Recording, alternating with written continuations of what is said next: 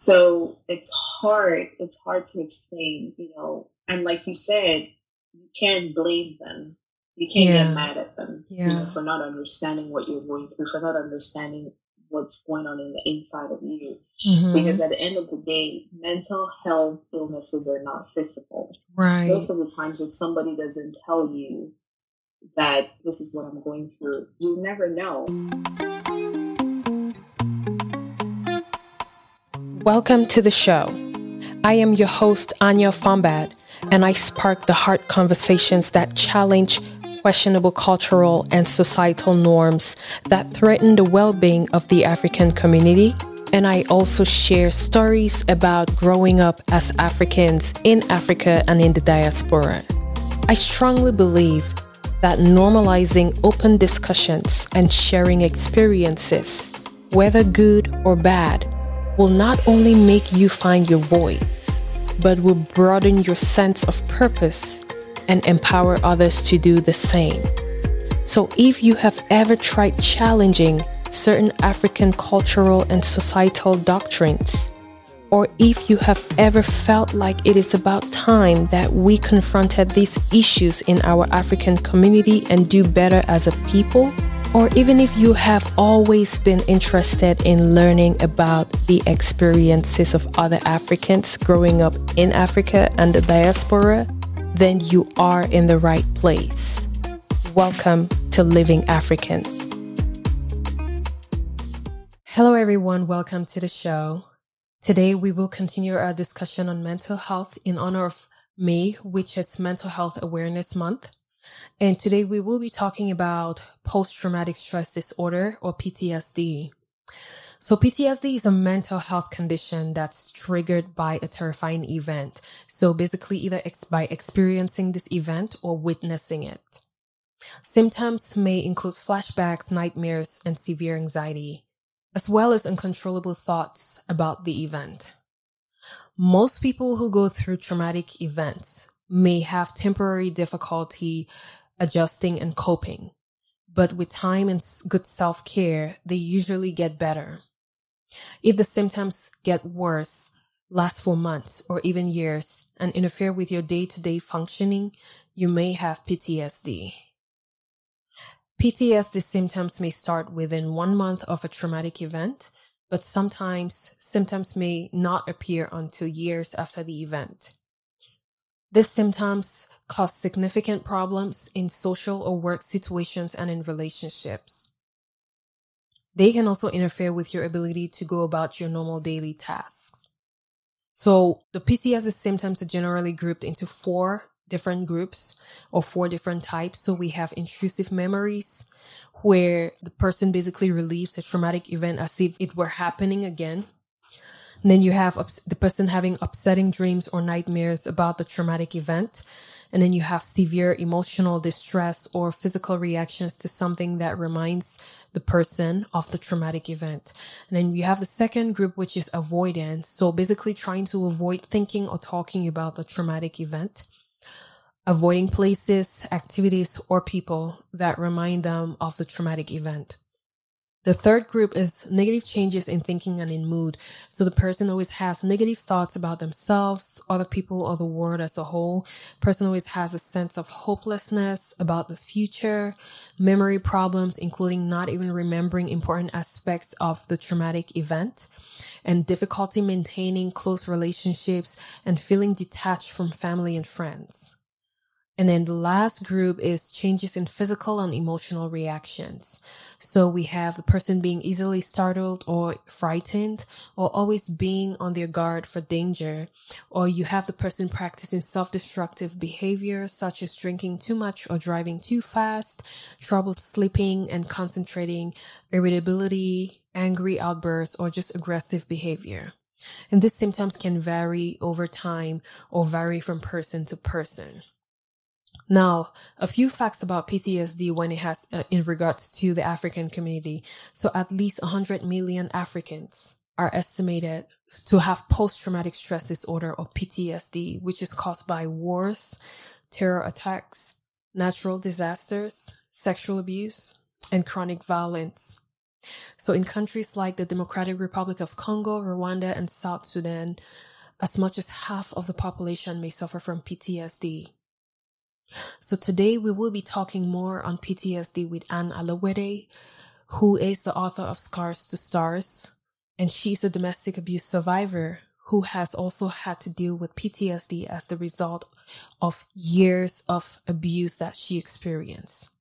So, if you have been following the episodes of this podcast so far, you will find out that Anne actually is a familiar person to this podcast. She actually told his story in the first and second episode, which is the Till Abuse Do Us Part episodes of Living African podcast.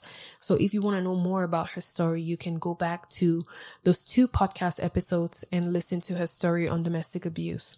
But let me just give you a brief synopsis about Anne as well. So Anne fell in love with a guy at the age of 17, and unbeknownst to her, the day she married him was the day she gave him a pass to be her master and her his slave, as she stated in her book, Scars to Stars. She was about to start a toxic cycle of domestic, emotional, and mental abuse, and deciding to stay in the abusive relationship wounded her in a women's correctional facility where she served 58 months, which was almost five years of her life. As if that wasn't enough, she was transferred over to the U.S. Immigration and Custom Enforcement or ICE detainment center to be deported out of the U.S. and she had to fight to stay in the U.S. In her book Scars to Stars, she tells a long story of pain she experienced and how she was able to come out of that pain with gain and turn her scars to stars. So, ladies and gentlemen, please welcome the lovely Anne Alawede again to the show. Hi, Anne. Hi. How are you? I am doing wonderful. How are you doing? I'm okay. I'm doing okay. Great to have you here. You're becoming like family to the Living African podcast. it's nice to be here. I know. Same same here. Same here for sure. I mean, when I had that first interview with you, I definitely knew that, you know, I will be calling you back here. So I'm so glad that, you know, you are having this discussion again with us because your story actually is very inspiring. And the more we tell it, the more people get inspired. So I'm very grateful for that. So, I mean, I just want you to tell us your story again, especially your, your story of trauma and basically how that affected your mental health. I was in an abusive relationship for years from when I was 19. I mean, the abuse started when I was 19. I ended up marrying the person I was in the relationship with. The abuse only got worse from there on, and I experienced physical, emotional, mental abuse. I think every, almost every form of abuse that you can think of, I experienced it with um, this man, and it was a it was a very traumatic experience for me.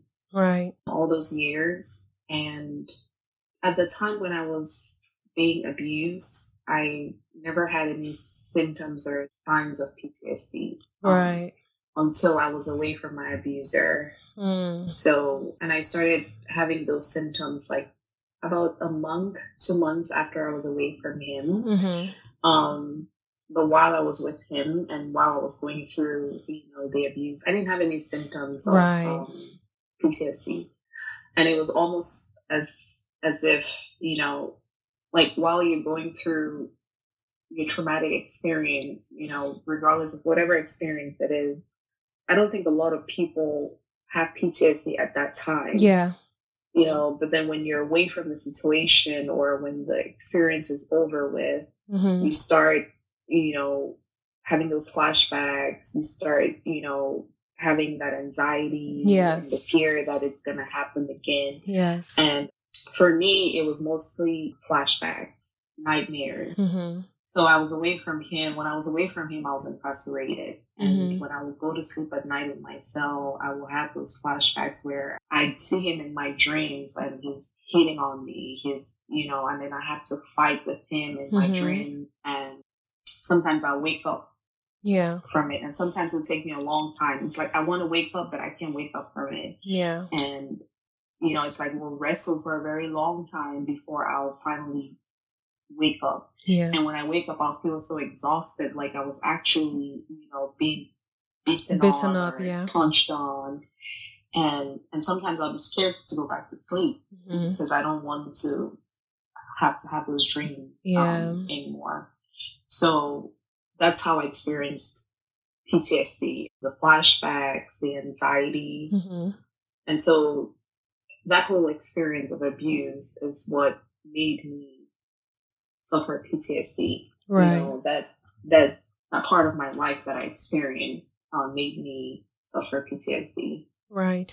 And I just wanted to add to what you were saying about not experiencing PTSD during the traumatic event. So that's why we even have the name PTSD. That's the post trauma, right? Yeah. So it has mm-hmm. to be after the trauma, after you experience that trauma and then the effects that you have or the effects that it has on your mental health, which included, you know, that nightmares and the anxiety and everything.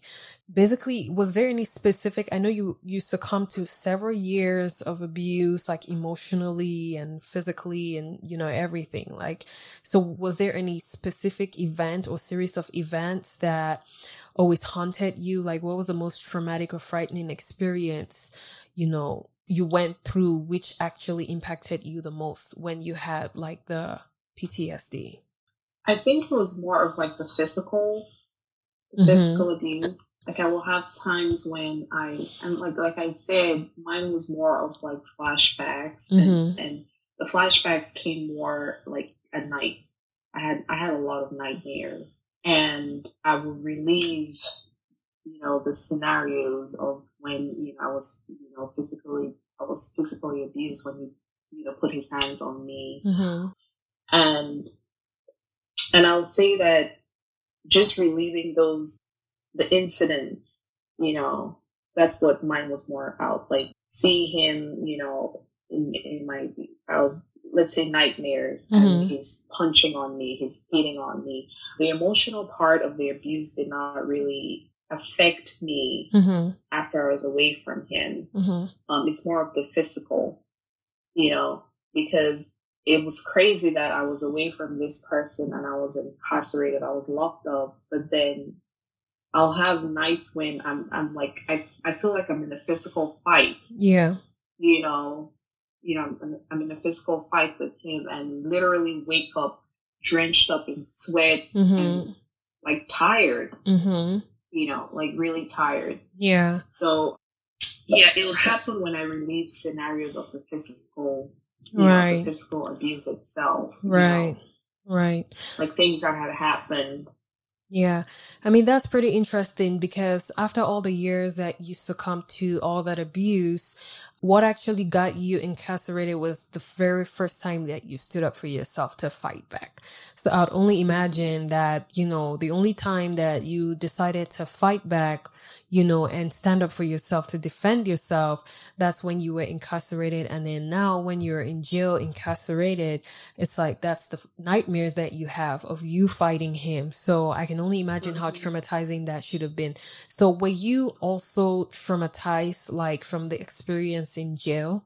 I can't really say that my experience in jail, like when I got home from jail, I thought I was going to have like I was gonna hear like you know the the jail cells slamming, yeah, or slamming, yeah. stuff like that. And I was scared that that was gonna happen because mm-hmm. a lot of mm-hmm. people that you know told me that you might you know still feel like you're still in this place even when you go home. Yeah. But for some reason, I didn't. I didn't have that. I didn't I didn't think about that. I didn't have dreams. I was, I, I think I was glad to be home. Mm-hmm. and I didn't have those, you know, my PTSD experiences is more, is more of from my, from my abuse. Yeah. It's funny because when I started having them two months after I got incarcerated, I did see a therapist and I went I went on medication because right. she she diagnosed me. She she says I think you have PTSD and mm-hmm. anxiety and I was depressed at some point. Too. Yeah. And she put me on some medication and I took it for almost a year. Mm-hmm. And it kind of went away, mm-hmm. but I was still on my guard. Like when I like now I don't, I try to avoid, um, let's say like movies or shows that I know that are going to trigger. um, um, things, yeah, things yes. that you know will trigger my you know my abusive situation. You know, I don't. I try not to watch movies where there's abuse involved, where somebody's being abused. Um, yeah. Regardless of what you know, or if I start watching it and I realize that you know that comes up, I'll turn the TV off real quick mm-hmm. because I know it's going to affect me. Right. I know it's going to affect me when I lay my head down, or I'll start thinking, I'll start going back to what I had to, you know experience, know, live yeah. with and deal with and experience. Mm-hmm. Yeah. Yeah, I was actually gonna um, ask you how you know that affected your day-to-day life especially you know it wasn't like a conventional life that you had. It wasn't like you were out. You were basically confined so there was only as much that you can do. So i was also going to ask like how those symptoms of ptsd affected your life and how you managed that. I know you said you spoke to a therapist and stuff like that but how like typically in jail i mean i know with what is it called? With therapy you know medications you also have the basically with mental health what's most most important is that you're holistically well right? So you have mm-hmm. you know the medications but there are other things that you also have to do to control your mind and you know your thinking and all of that. So how did you manage that in jail? At least out of jail would have probably been a different scenario but how was that in jail well, when I went on the medication, the, the reason why I stopped taking the, med- the meds was because I didn't like the effect it had on me. Um, mm. it made me emotionally numb, mm. where I, I didn't have, I felt like I didn't have feelings. Right. Like, um, positive or negative feelings. Mm-hmm. You know, something that would normally make me cry, I won't, you know, everybody's crying and I'm just like, yeah. Okay, what's going on? You know, or something that will make me laugh. I, I will not have a natural response to it. So that's one of the reasons why I got off the med of the meds, and then the fact that it made me gain a lot of weight, mm. made me gain mm. like forty pounds. oh my year. goodness! But um, when I did get off the meds, one thing that I was scared of um, was seeing people fight. You know, like mm. females in jail, fight yeah, in jail. And I remember one day, um, I, I think I talk about this in my book. I remember we were um, having breakfast in the dining hall one time and just two girls got in a fight. Like one of them was literally sitting next to me when, mm-hmm. you know, the other lady um, approached her and, you know, punched her. Mm-hmm. And that kind of sticked with me all day, mm. you know, because it's like, I saw somebody actually being, you know, punched, and that's something that had been done to me. Yeah. You know, so I didn't have a lot of triggers when I was incarcerated. Yeah. You know, once I got off the meds, I didn't have a lot of triggers. Mm-hmm. And I tried to avoid anything that was going to remind me of, but sometimes you can. Yeah. Um, you can't avoid it. Yeah. You know, sometimes you can't avoid it. Sometimes things things will happen and you have no control over them. Yeah. Wow. That makes sense. So, I mean, talking about avoiding things, I mean, when you were released from jail or prison, I keep calling it jail. So, when you were released, basically from ICE, also, you came back to the same environment where you experienced all of that, basically the same city. I mean, being in a relationship with that guy, I believe you guys were in a relationship for about five years, right? Was it mm-hmm. five or six years? So it's like you, six. Oh, six years. So you most likely would have probably gone everywhere together, every familiar spot, every you know, like so. There's most likely would have the, the most likely would have been like places that maybe when you go it reminds you of him or you know what I mean. So when you were incarcerated and then you came out and then you were back to the same environment where you experienced this trauma, like did you also have like flashbacks or uh, deja vu's and stuff like that that kind of triggered you? For one, like I said, I tried to avoid. I told myself that if I wanted to help help me, I had to avoid being somewhere that will remind me of him. Yeah.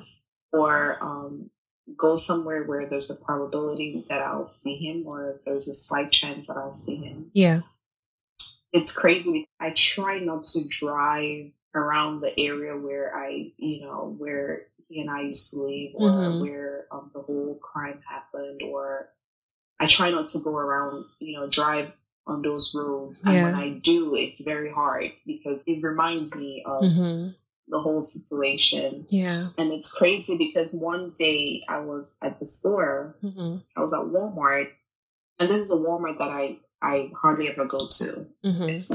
I have a Walmart close to my house, but I was somewhere and I had to go to Walmart. So when I went to that Walmart, as soon as I walked into the Walmart and I looked back in front of me, for some reason I saw this guy that looked just like him. Like, oh my goodness. you know, from the from the back. Yeah. And immediately I just left my buggy right there and walked out of the store and drove away. Mm. Because I was scared. I was like, what if it's him? And what if he sees me? What if he says something to me? How am I going to, to react? react? You know, yes. what's it going to feel like? Yeah. You know, um, and I thought about that all evening. When I got home, I'm like, oh my God, I hope it wasn't him. And if it was him, I hope he didn't see me. I hope he didn't see me, you know, panic and yeah. you know, run out of the store or anything like that. But um, the way I cope with that is I try to avoid any place. There are places that I haven't gone to or driven past by since I've been, you know, I've been home because I know that it's going to remind me of him. And yeah. I don't want to put myself in that situation. Wow. That's interesting. So I suppose with the years, the impact of the PTSD has obviously decreased. Am I correct? Um, honestly, every now and then I still have some flashbacks. Right. And I, I deal with them, and, and most of the times people don't know that I deal with it. Mm. Like recently, not too long ago, I've had a few, mm-hmm. but it's mostly like I said, they happen at you know when I'm sleeping and I have this nightmares. Yeah. And it's like I wake up and I can't go back to sleep. Mm-hmm. I'm so mm-hmm. tired the next day because yeah. I'm scared. I'm scared to close my. I'm I'm literally scared to close my eyes. Yeah. I I don't want to leave that. I don't want to leave that. You know. Right. I didn't have any until recently, but I started having them like maybe two months ago. I had a few of them Mm-hmm.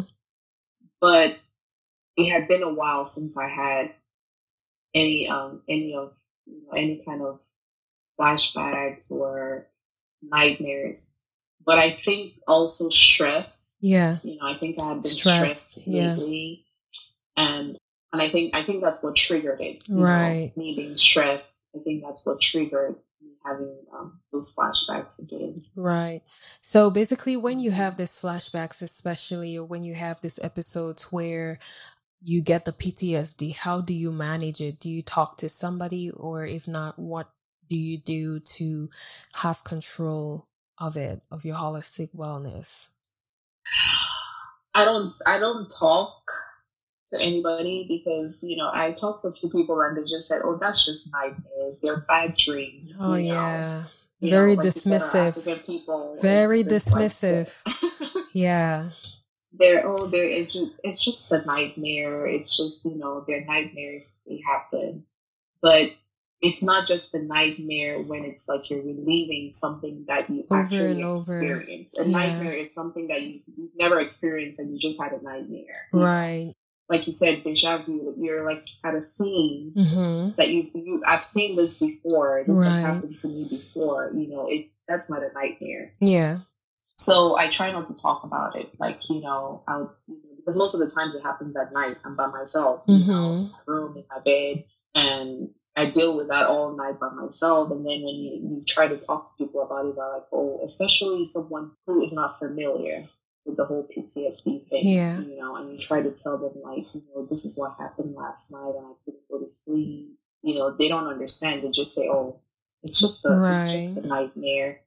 You know, but when that happens, I tend to stick to myself, like, you know, because I don't want to explain myself, especially to people who don't understand me. It gets frustrating, it gets overwhelming. Right. You know, but at the end of the day, I have to deal with the, with the reality that this is what this this thing is going to happen every now and then. Mm-hmm. You know, when you go through a traumatic event in your life, you know, things like that are meant to like pop up every now and then. Right. You know, sometimes they it just happen. Sometimes you have triggers, mm-hmm.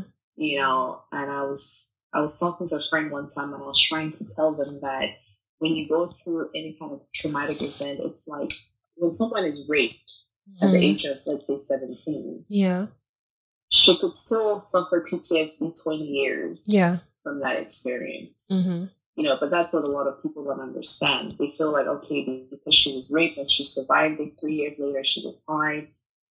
Or why are you still having nightmares? Why are you still dreaming about this stuff? You know, but mm-hmm. you know, PTSD is real and it, it's it's real. Yeah. You know, so when I when I talk about the way I cope with it, when I have these nightmares or these flashbacks, I just I just have to hope that I don't have them when I if I have them tonight, I just have to hope that tomorrow night I'm not going to have it, you mm-hmm. know.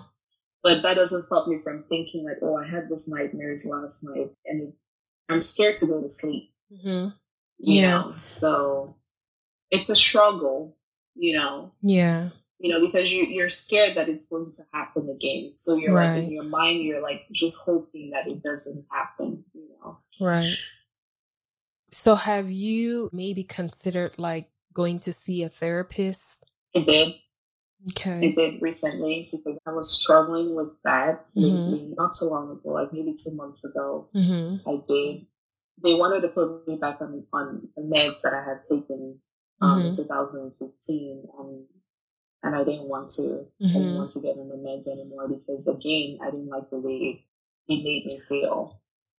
I mean, I think, you know, the medication, you, have any kind of, you're dealing with any kind of mental health illness, medication is good, but it just masks the symptoms. Yeah. know, it just calms them down. It doesn't deal with the root of the problem. Right. You know, and so I was telling the therapist that I, I, I want to find other ways, holistic ways holistic, to, yeah. deal with this. Yeah. Because um, the trauma that I went through the reality is that I went through that and it's always going to it's it's that is always going to be a part of my life. Mm-hmm. You know.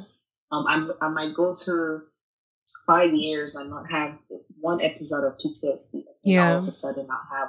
Mm-hmm. You know, so I this time I, I declined mm-hmm. the medication. yeah. I declined the medication and I've just been trying to cope with it the best way that I can.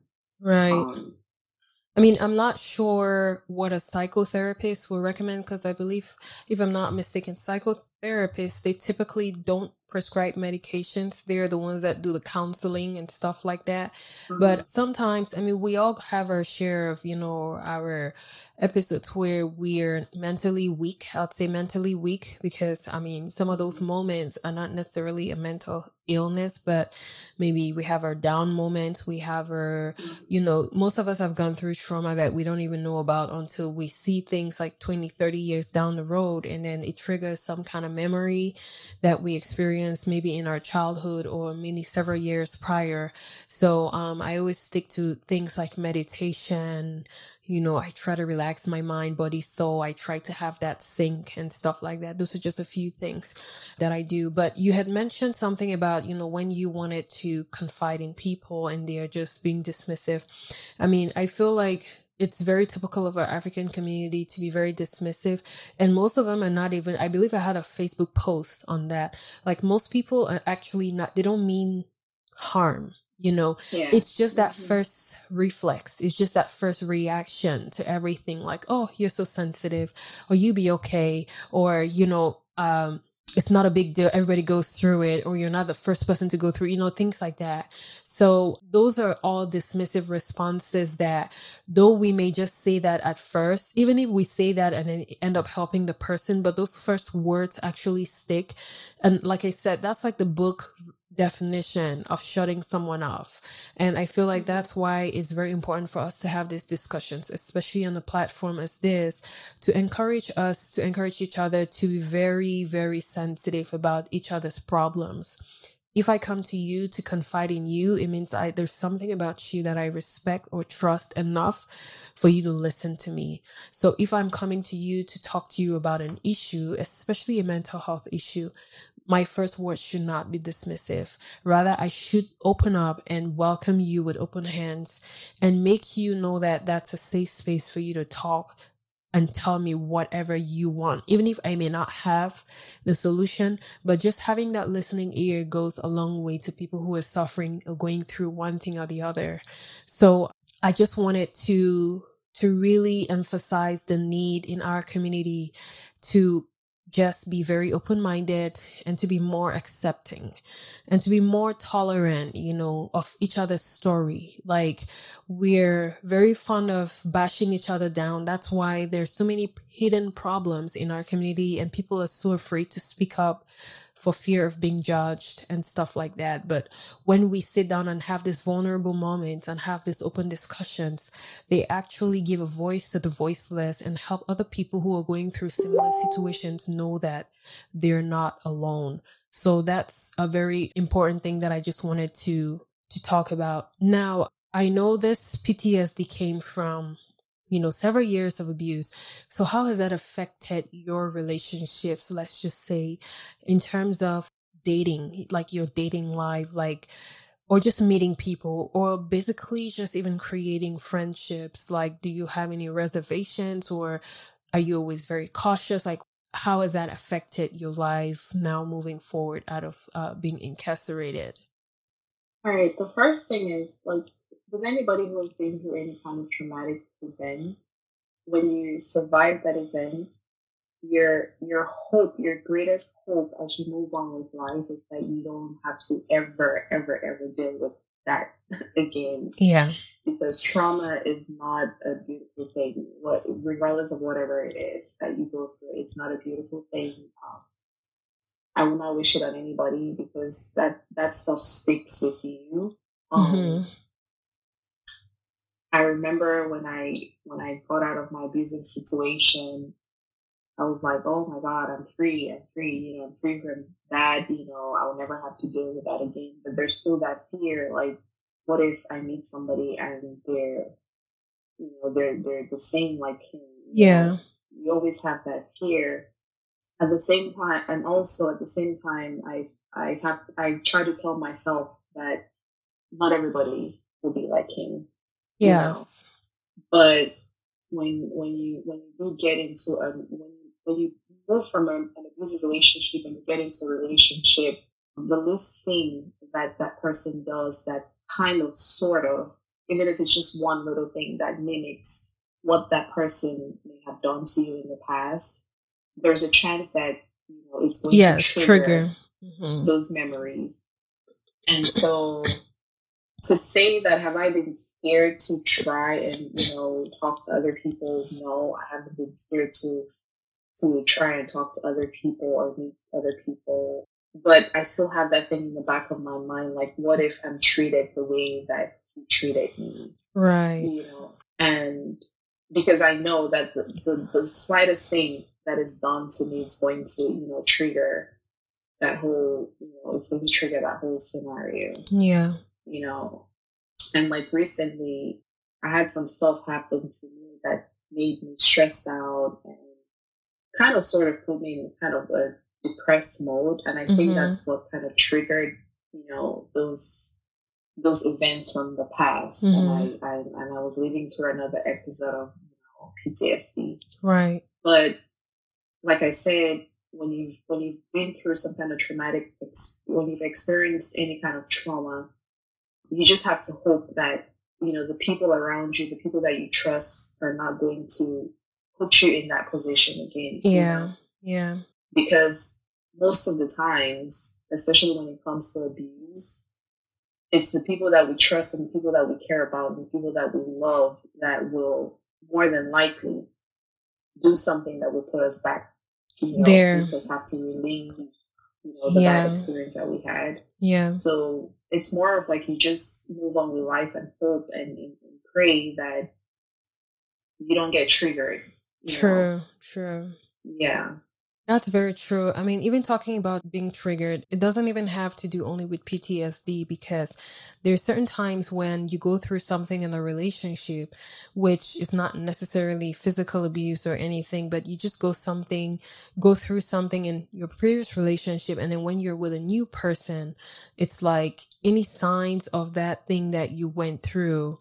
And it could be considered trauma. So trauma doesn't necessarily only mean that you have to feel hurt or or severe pain it could also be something that really impacted you in a negative way emotionally. yeah emotionally you know mentally but as long as it impacted you in a very negative way those are things that stick with you even as you move on to your next relationship and then it's like when you even see signs of things like that or you probably just be on your guard and even if things are not what they seem to be but if you just sense any kind of signal of that thing mm-hmm. that reminds you of the previous relationship, it can literally cause one to put their guard up, you know. So those are things that we have to be very mindful of the things that influence our actions. And that's why I'm saying that some of us, or even most of us, have been traumatized from a lot of incidences growing up, which have actually shaped the way we think and look at life that we don't even know that we were traumatized until we meet something else that either challenges how we think or or reminds us of that incident that we went through when we were young. And then we now discover that oh my goodness I was actually traumatized by this and this is actually not how life should be you know? So thank you very much for bringing that up. So from your experience what advice would you give to someone who is going through PTSD First of all, I'll tell them that it's okay. it's okay. Um, right.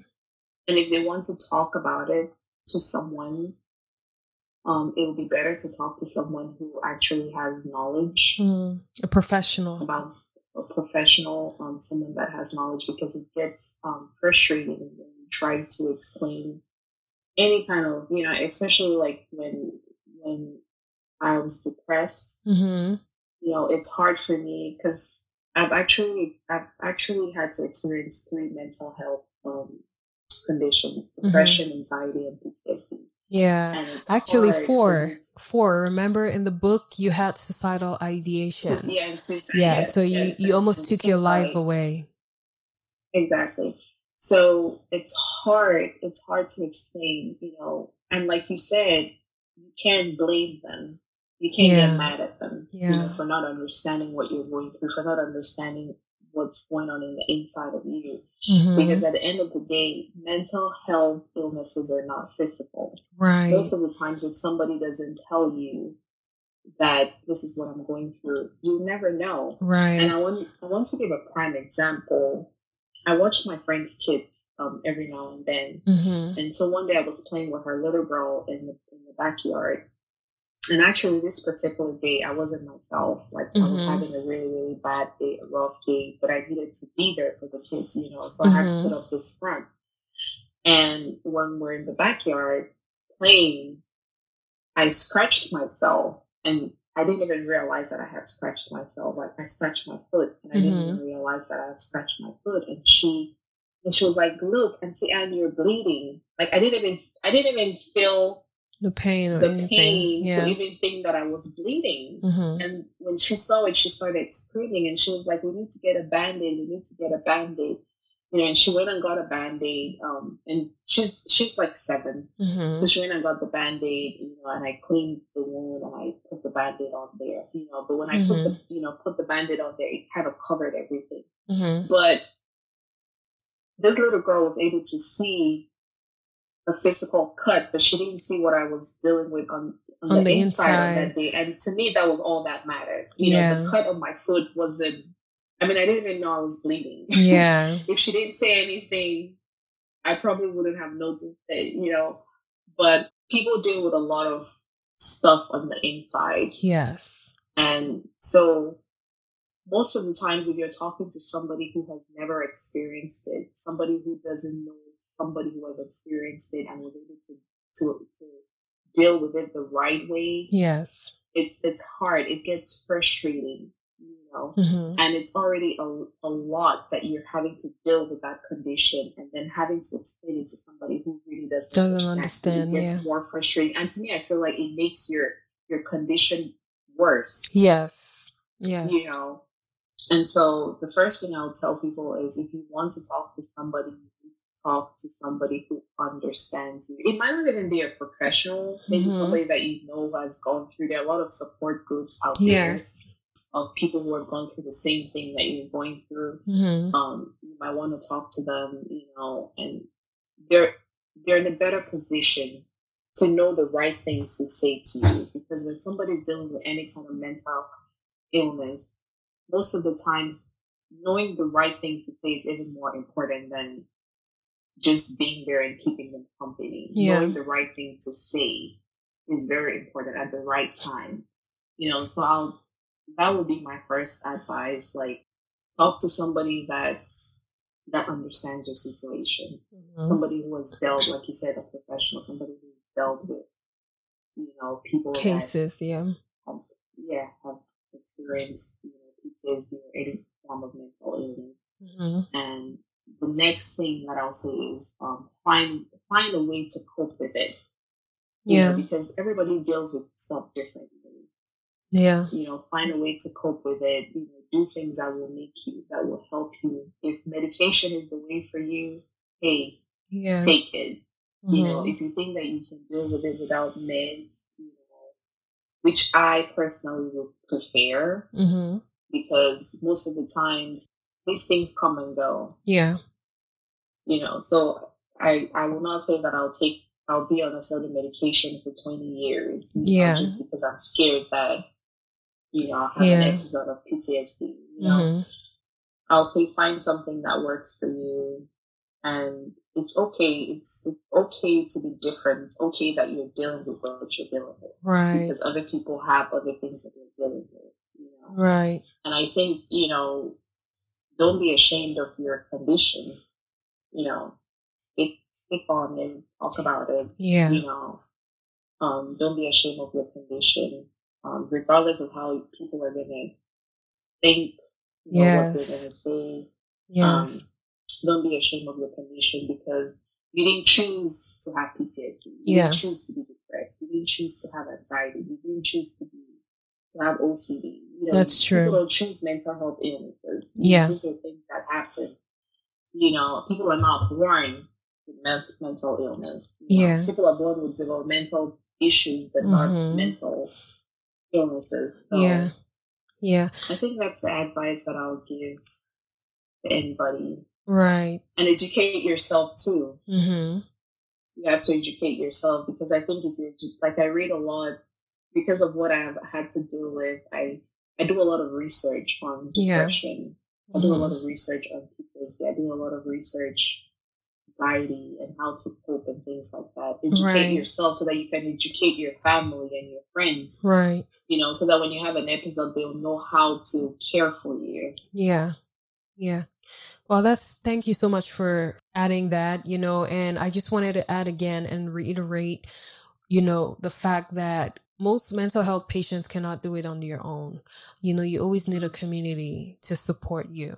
So that just, you know, stresses again the fact that we as the African community, especially, we need to be more understanding of the fact that mental health is real. I mean, I, I believe that as the years go by and we have a lot of cases, which some of them end up unfortunately tragic, but we have come to realize that this thing is real compared to 10, 20 years back where people really did not care about mental health. I mean, most people, mm-hmm. especially in the African community back in Africa and even in the diaspora, they cared more about infectious diseases, like diseases that you could feel, right?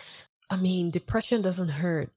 It hurts emotionally but it doesn't hurt physically. So those are things that, you know, your physiology does not react to things like that. It's your emotional state, your mindset that reacts to things like that. So we need to be less judgmental and just nicer to each other because like you mentioned people go through so much and like your shirt reads like some wounds are yeah. invisible right some wounds are invisible yeah. and i feel most wounds are invisible actually you could see somebody looking so pretty so nice so neat well kept, well kept, but inside, if you just had to see what they're going through inside, it's such a mess. It's such a mess, you know. So I think we need to take time to really learn and listen to one another and just be more tolerant and not always be defensive or offensive to each other, you know. So I really feel like having that support in our community, especially, will really go a long way to help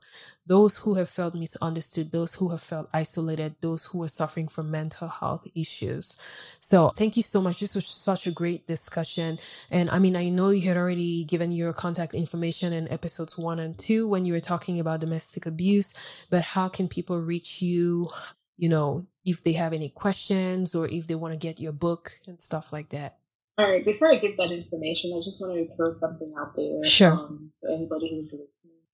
I know, like we said earlier, most of the times people mental illness you don't see it because it's not physical. Yeah. But sometimes it can it can affect us physically, and I'm gonna take you know like depression. Mm-hmm. You know, when you're depressed, sometimes it moves to the mind and it starts affecting you physically. You mm-hmm. know, you start your body, you know, get stressed out, you mm-hmm. get drained, and you start feeling sick in your body. Mm-hmm. But I just wonder how people need to start thinking like, if you never had, let's say, cancer, mm-hmm. and you heard that somebody had somebody in your family or your friend had cancer, automatically you become sympathetic. Yeah. You start, you know, oh my God, she has cancer. You know, you want to do all these things to make them. I think it should be the same reaction when someone tells you that, hey, I'm dealing with a mental illness. Yes. You know, just because you don't see it or because you're not you're not familiar with cancer and you're not familiar with mental illness. Mm-hmm. So why do you respond to both of them yes. differently? Yes. You know, that's right. They're both illnesses. They're mm-hmm. both real. Mm-hmm. And they should I feel like they should both be taking, you know seriously. Serious. Mm-hmm. Um, they should be taken seriously. And um even with the whole suicide thing, yeah. Know, I was reading I was reading one day uh, somebody said that with somebody who has suicidal thoughts or the, you know, somebody who's depressed, the thought of committing suicide, it's more easy to them, sounds more reasonable to them than yes. the thought of talking to somebody. Yes. So, you know, um, we really need to educate ourselves, you know, as if you have any family member who's going through any form of mental illness, the best thing that you can do for them is to educate yourself, you know, and mm-hmm. understand their situation, you know, that will help you take care of them better. Right.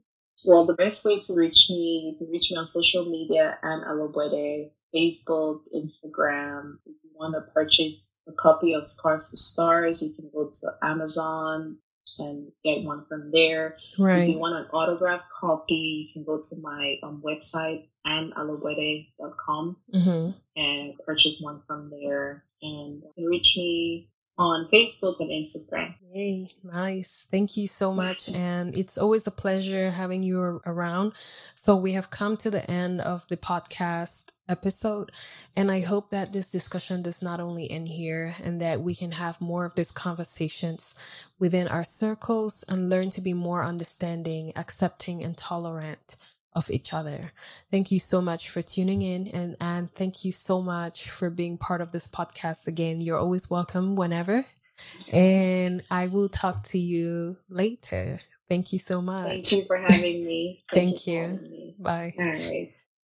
That's it for today. Thank you for listening to our show. If you want to participate in the show or find out more helpful resources, then visit www.livingafricanpodcast.com for more information or email us at hello at livingafricanpodcast.com. Also, don't forget to connect with us on all social media platforms at Living African Podcast. You can also connect with Anyo directly on Facebook or Instagram at Anyo Fambard. Thanks again for listening, and let's not forget to be more understanding and nicer to one another.